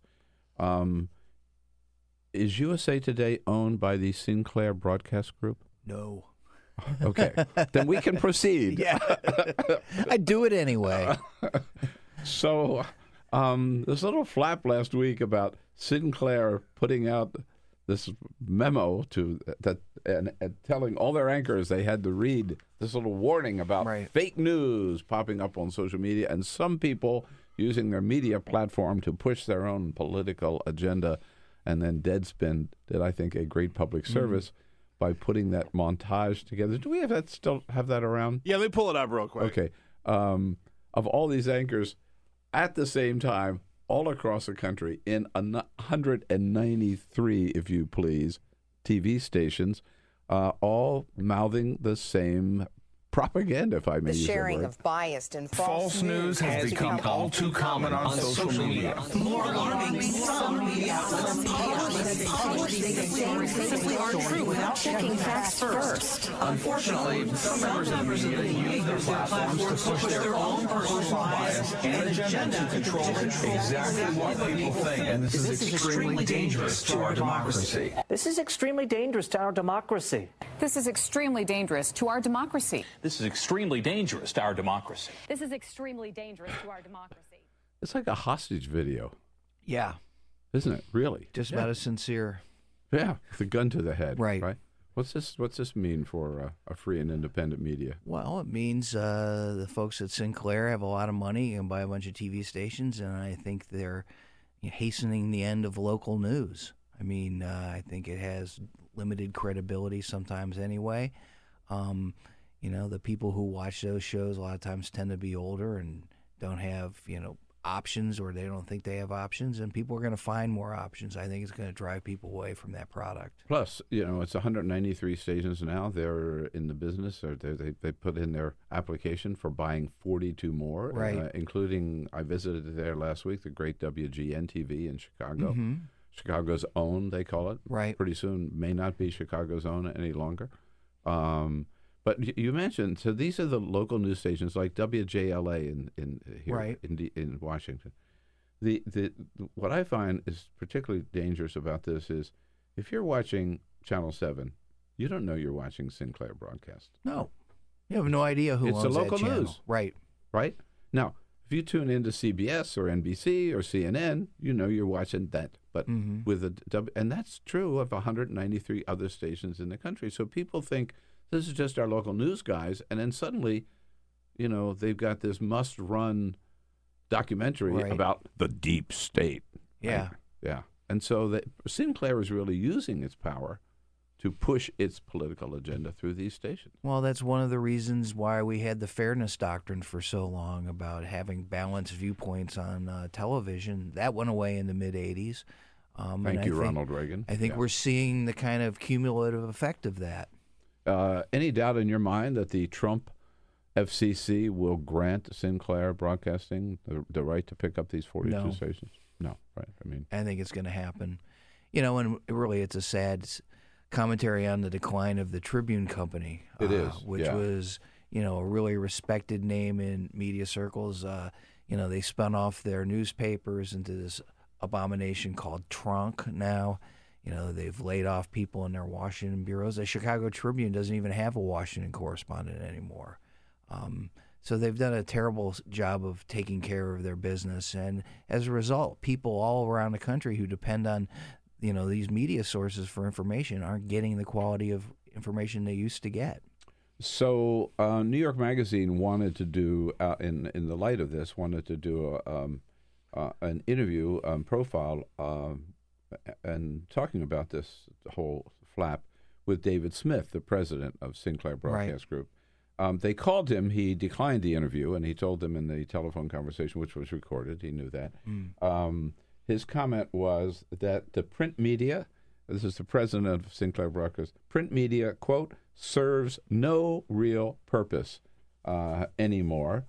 Um, he went on to say that fa- about print media, facts and truth have been lost for a long time and are likely never to return in the uh, print media. As someone who is a, a representative and a champion of the print media with USA Today, your response?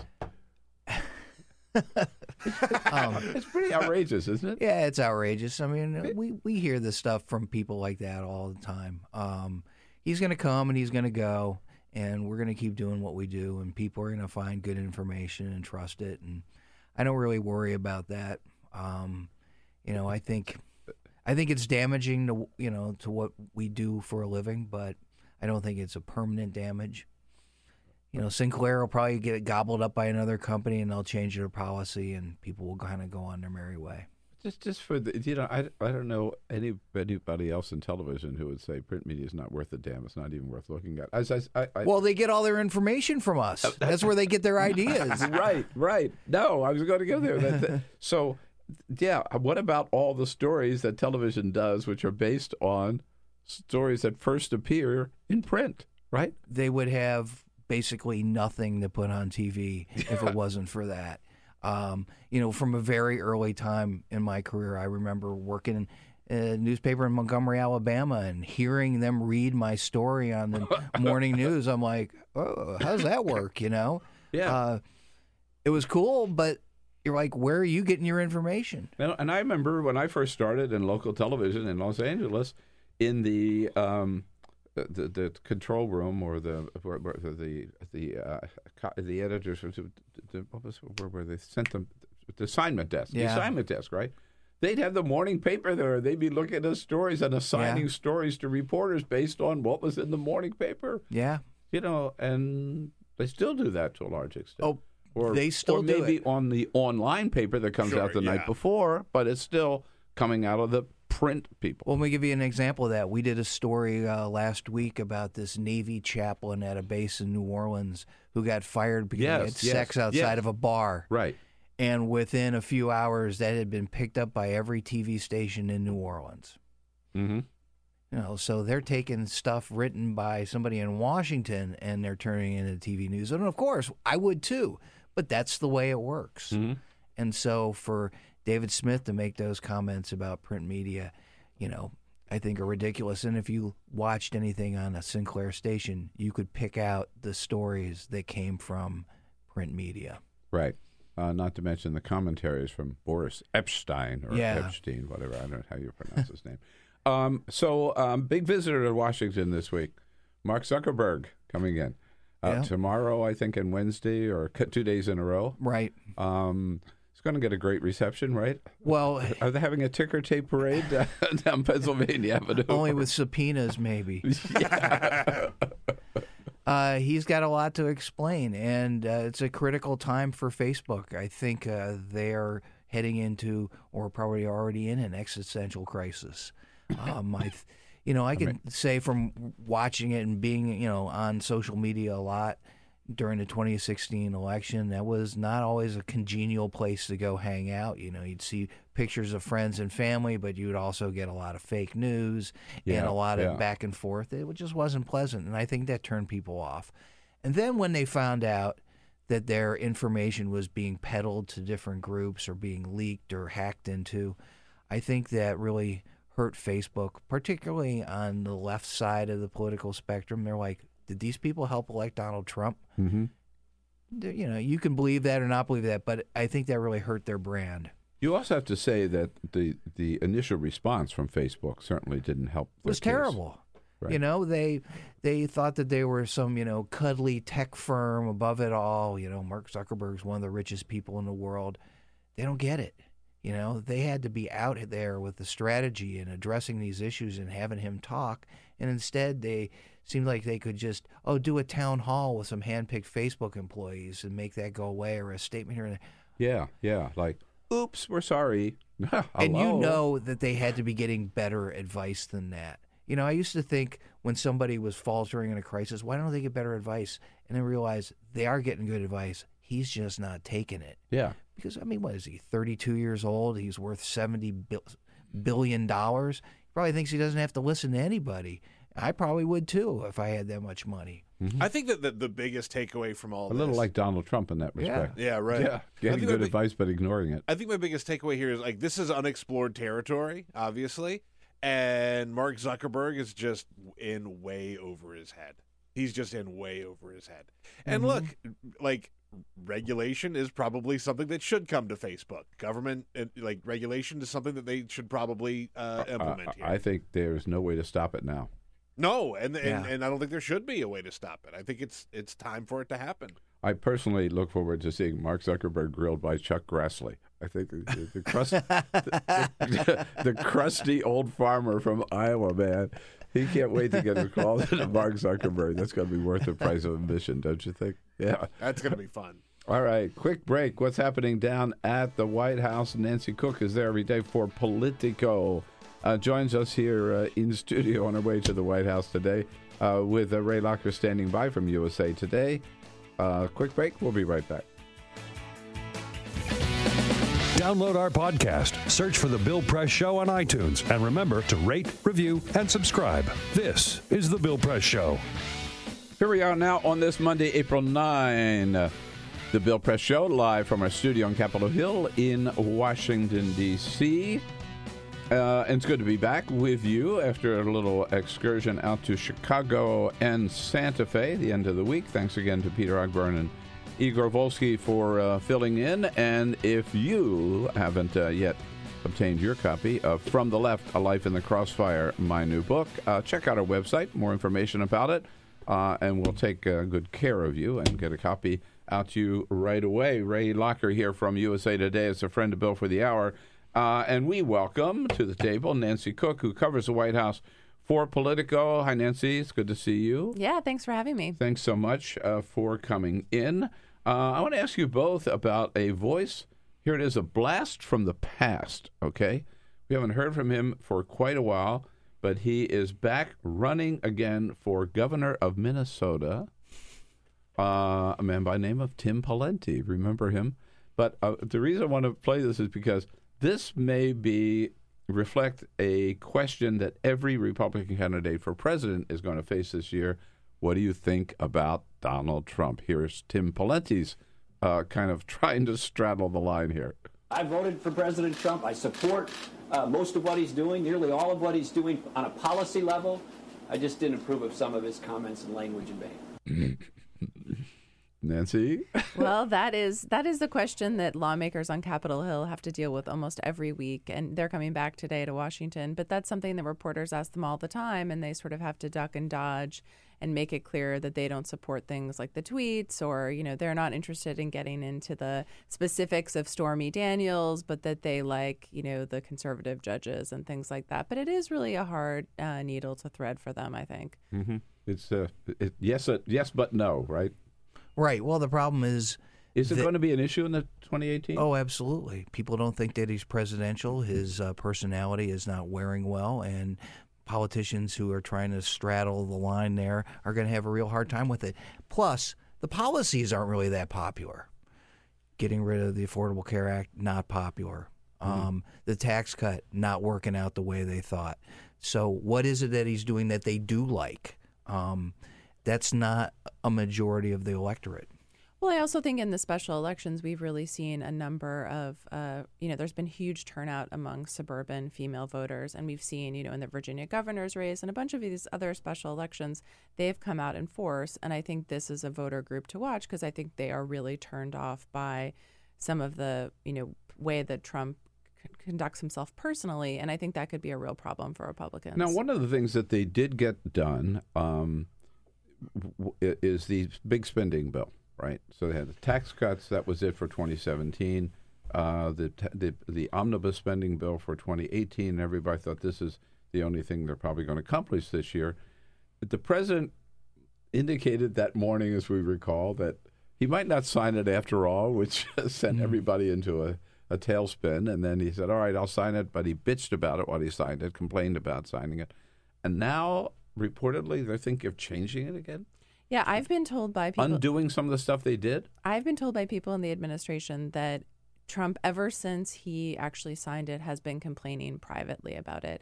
And it's been a rift with his legislative affairs shop, who thought that like they were free and clear and they had gotten this. And, and really, his advisors privately had said, you need to sign this because it does increase military uh, funding, even if you know there are some other things in the package you don't like. Now Trump wants to go back into it. I think, sort of just from a 30,000 foot perspective, this is another instance of Republicans sort of getting things done and then Trump st- stampeding on the message a bit. So he did this with the omnibus bill. He signed it. Now he wants to go back into it. Even with the tax package, they passed it. And, you know, he's supposed to be going around the country talking about how great these tax cuts are. You know, last week or yeah, last week he ended up like ripping up a speech about it or throwing it up in the air uh, at an event in West Virginia right, and yeah. sort of talking and said about immigration and just sort of this long rant. And so I, I think it's there's a lot of frustration in the White House from staffers and Republicans on the Hill who feel like he never sticks with the message. You know, they can do something, but he'll try to undo it. And and that's going to be another problem for them in the midterms, I think. Can you sign a bill and get a remake? Well, you can try. I mean, they're also talking about passing a balanced budget amendment after oh, cutting taxes and blowing out the budget on a spending bill. yeah, I mean, I don't know That, who's that is fooled by actually that. scheduled this week, Yeah. right? A vote Yeah. on a balanced budget I mean, come amendment. on, people. If they, they just added ten trillion to the deficit or something, Right. Yeah, It's just not credible.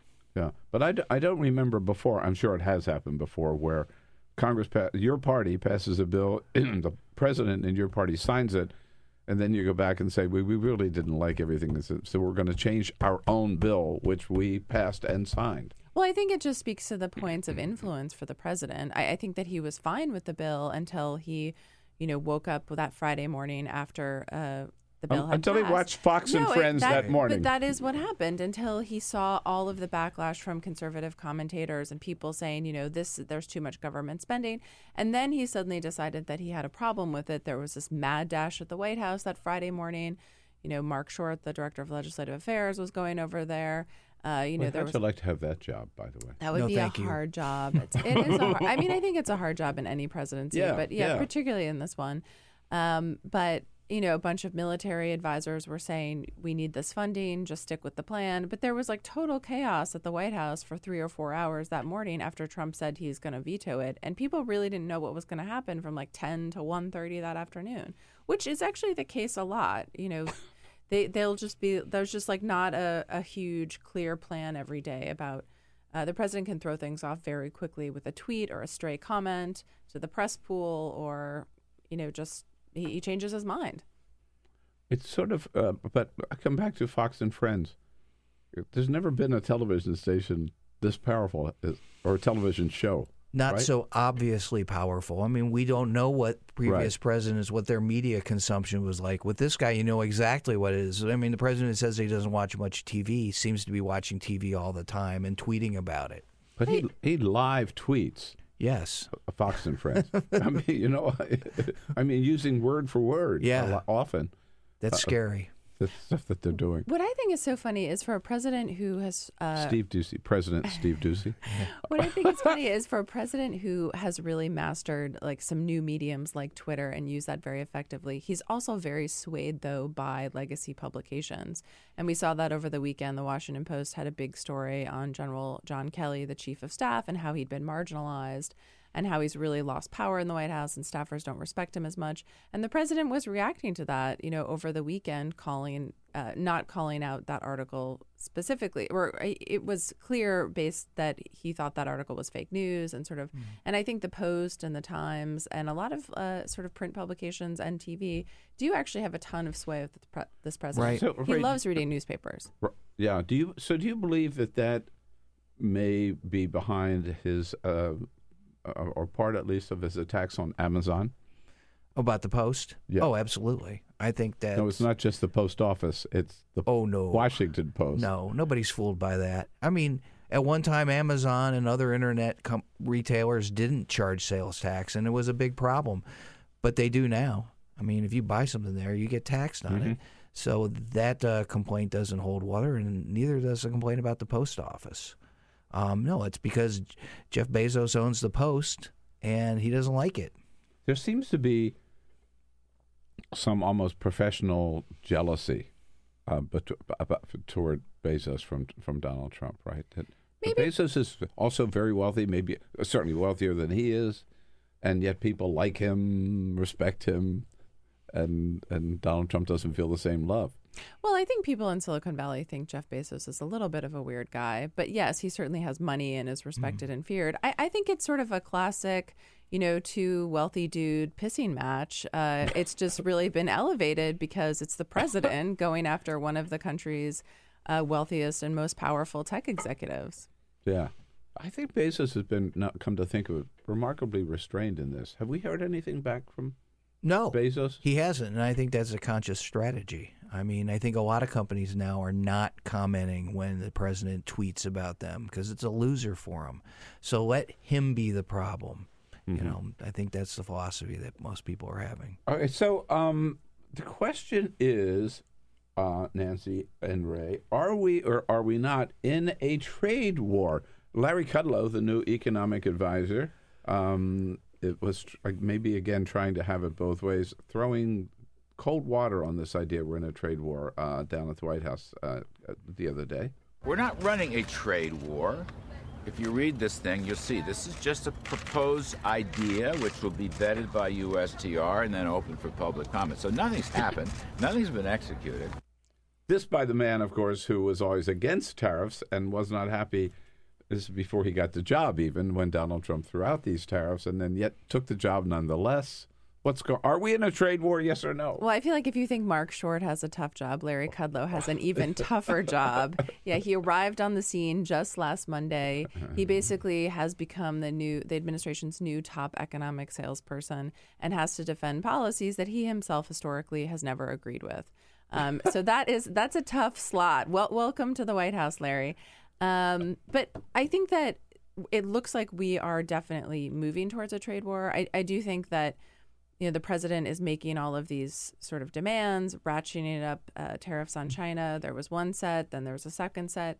I do think that they haven't actually been put into effect yet. Uh, and so we have to sort of be mindful of that. The president talks about a lot of things, uh, like this meeting with North Korea. Is that actually happening? Who knows? Um, and then doesn't always follow through. So I'll be interested to see that. Hmm. But definitely the rhetoric suggests that we are sort of engaging in this. Right.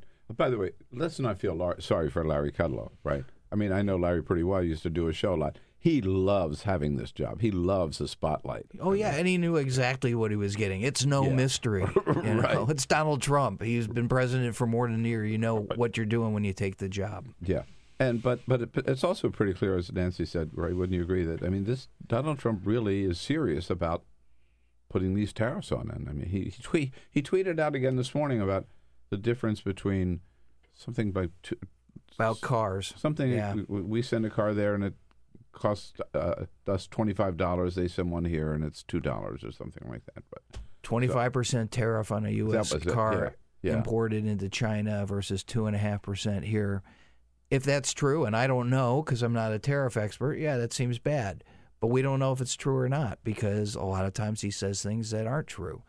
Um, you know, and the weird thing about what Larry Kudlow was saying last week is basically don't pay attention to the president of the United States because he doesn't know what he's talking about. And I think a lot of people have already come to that conclusion. You know, whether they'll even follow through with these tariffs. You know, they'll take comment and then they'll just kind of let it pass. Or will somebody, will he say at the end of the comment period, we're doing it? Nobody knows. Well, I also think Congress is coming back today. I think that we'll hear from a lot of members in Mm-hmm. Mhm. red states. Um, you know, the farming communities are really upset by this. These are people who, uh, you know, tended to support uh, President Trump in the 2016 election. And so I feel like the calculus could change a bit this week now that there are Republican lawmakers here who are going to be calling the White House going nuts.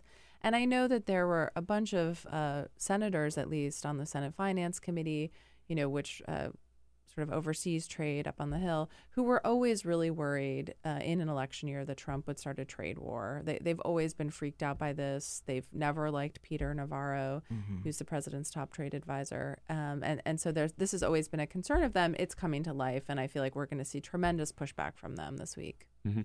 What's the latest you hear on the Mueller investigation? Is it winding down or just gearing up? Yeah, I don't think it's winding down at all. Uh, I think this has been such a fascinating experience as a reporter because, you know, you do not hear a lot about the Mueller investigation from Mueller and his people. And then these indictments drop usually on Friday afternoon, which are like amazing pieces of documents and full of information. And I feel like he is probing, you know, a whole bunch of things the obstruction of justice, um, you know, money laundering. It's like wide, t- you know, connections to Russia. The tentacles are wide. It seems like it's getting a bit closer um, to the presidency, definitely to Jared Kushner. I mean, a lot of Republican lawyers that I talk to around town feel like maybe the president won't get tripped up in this, uh, except for obstruction of justice potentially, but that Jared Kushner is definitely at a huge risk. And now, Ray, still, unless this happened while I was out of town for a couple of days, the president doesn't have an attorney. No.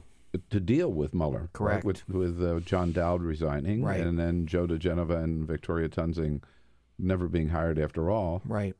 Now it's bad. The president of the United States can't hire a lawyer. Well, people don't. People don't. uh, You know, a bunch of law firms they just don't want to get involved, Mhm. and so they have Jay Sekulow there, who's like, you know, definitely a lawyer, but I think has seen internally as someone who's more of like a pundit for them on TV Oh, rather totally. than a strategist. Totally. I've known Jay a long time. That's what he is. He's a pundit. He's not a top drawer white collar defense firm. Right. Which is what he needs. Yeah, which he can't get because nobody wants to do it, which is stunning. But, you know that Richard Nixon had that problem too. He couldn't find a decent lawyer, and uh, did that not work out well for him either? But I mean, like in Washington, working for the president of the United States is generally considered about the most prestigious thing your law firm can do. Right. Under most administrations. Under most administrations, yeah. The fact that he can't get somebody from one of those firms to represent him says a lot. Right. We're talking about lawyers here. We're talking about lawyers who don't That's have right, the greatest right. reputation for being choosy about who they work with. Wait, Right? what are you saying? We, I have a lot of good friends that are lawyers, okay? But let's just be clear. Lawyers are sharks. They they work with a lot of different people that are shady. And like we have this problem now. It's remarkable. They're finding these conflicts of interest that you would never think would Oh. imagine. Oh, I represented that guy's third cousin. uh, I can't. Sorry. Well, the other thing, Nancy, that we found out in this latest, uh, as you pointed out, sometimes the documents that come out with these indictments really tell a lot. This, in response to this criticism of Robert Mueller that he is there's mission creep, right, and he's going Mhm. into areas where he should never go, like Paul Manafort's business deals with Russia and everything, and then this memo comes out from Rod Rosenstein, the Deputy Attorney General, saying you ought to look into this, Yeah, of course. I which mean, is very significant. I thought. Yeah, it is very significant. And I mean the same thing happened with Clinton and Whitewater. I mean that's how we that's how we found out about Monica Lewinsky because it was like also sort of a wide-ranging um, investigation that turned into a fishing expedition. And so I feel like you know a lot of times the White House tries to say, well, these were not the parameters of the investigation. I mean, we've been through this before with a Democratic president, and this is and they should look to that as a lot of reporters are for an example of like the the way that these this could ultimately go. And was reported over the weekend, Ray, that um, that there are actual beginning like sessions to get Trump ready for an interview with Robert Mueller. That's a thankless job. Everybody who's doing it knows that he can't control the guy. That's why they don't want him to talk. Um, if I was his lawyer, I wouldn't want him to talk either. I mean, we've seen what happens when we've looked at the videotape depositions that he gave in cases before he was president. And uh, pretty much looks like he perjured himself in some of those depositions. So, you know, now he's president. He's facing a possible obstruction of justice, you know, charge. And you don't want him doing that you know, well, everybody says it's a perjury trap. It's only a perjury trap if you don't tell the truth, and they're afraid he's not going to tell the truth. Well, he's so pro like his his style of talking is just so prone to hyperbole and exaggeration. And you know that can that's great for a campaign rally. I think that that is an absolute nightmare for lawyers in a deposition. Yeah, boy, I agree with you. If I were his attorney, I would say, "Don't you dare!" It's just too Right. Imagine it's going to take what a couple of hours, and for a couple of hours, he's going to be disciplined enough to. Well, these the interviews that um, Mueller's team have been conducting with people in the administration sometimes last like one whole day, you know, two whole days. I think Don McGahn, the White House's top attorney, has done like a few whole days just with them. I mean, these are really Hmm. these are marathon sessions. hmm Yeah. So that's one set of legal challenges that the president faces. Um, I just saw Michael Avenatti, Stormy Daniels' attorney, on CNN again this morning. This is one that doesn't seem to want to go away either, and is going to not going to go away. Would you agree? Yeah, I feel like the White House has met their match in terms of people who are able to manipulate the news Hmm. cycle in Stormy Daniels. Um, you know, I was just reading that they're they're saying now that they're going to have a sketch available um, of the sto- of the person who threatened Stormy Daniels in that parking lot when she was with her child to stay quiet. I mean, this is just like a drip, drip, drip story for the White House, and and Stormy Daniels and her lawyer are really sort of parsing out this information piece by piece so that the story never ends. The White House, uh, I'm sure Sarah Huckabee Sanders will be asked about it in the briefing today. You know, they do not like to be asked about it, um, and and they keep trying to say we've answered these questions already, but the story won't go away. She'll say, "Ask Michael Cohen." oh man, that guy, he should be in witness protection somewhere. I would, don't blame him for never wanting to talk to anybody again. He obviously, you know, was involved in a shady payoff deal. He either broke the campaign finance law by giving a hundred thirty thousand dollar campaign contribution, or he was a conduit. Um, doesn't look good for him.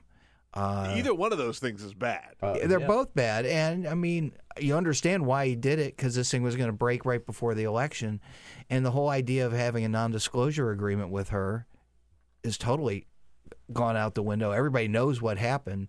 It's not enforceable. I mean, to go after her for breaking it seems ridiculous. Uh, they just they've lost. But he's on a he's the kind of friend to have, you know, Michael Cohen. If you get in trouble, he'll just, just you know, shell out one hundred and thirty thousand dollars out of his own pocket. Yeah, I don't uh-huh. believe that for a minute. um, Ray and I were talking earlier, Nancy, about uh, Scott Pruitt. Mm-hmm. Looks like hanging in there.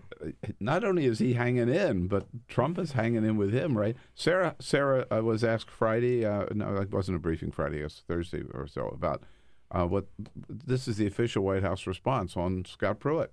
The president uh, feels that the administrator has done a good job at EPA. He's restored it back to its original purpose of protecting the environment. It's gotten unnecessary regulations out of the way. Spin, spin, spin. But uh, no matter what Pruitt does, no matter what comes out, President just is in his corner.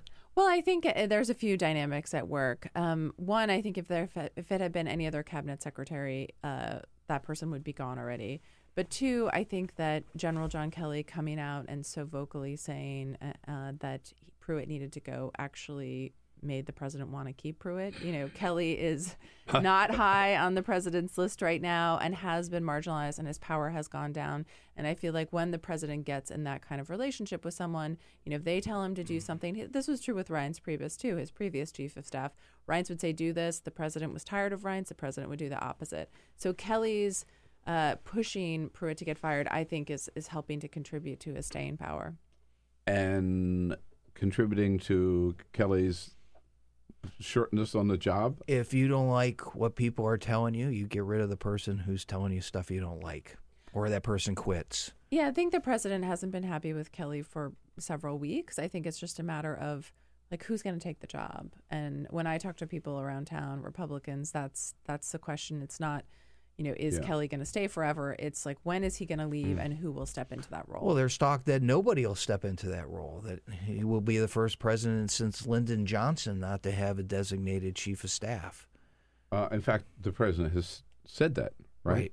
Well, the same don't, thing- Don't need a chief of staff and don't need a communications director. Right. And even at one point during the transition, uh, he was talking with people in New York about, you know, he didn't even think he needed a head of the National Economic Council. Like, this has been a reoccurring theme where, you know, he doesn't necessarily think that he needs a lot of these top slots. And, and I think we're starting to see him more and more running the country a bit more like he did his family business. I alone Yeah. can fix it. Yeah, he did say that. That was at the Republican National Right. Yeah. Convention, I Yeah. believe, wasn't it? Right.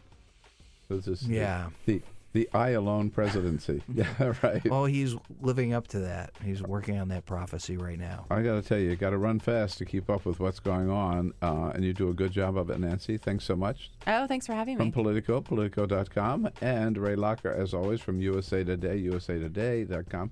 Thank you both. Thanks for being here. All right. Uh, have a great day. All the rest of you too. And don't come back. Don't forget, come back and see us again tomorrow. We'll be looking for you. Is the Bill Press Show.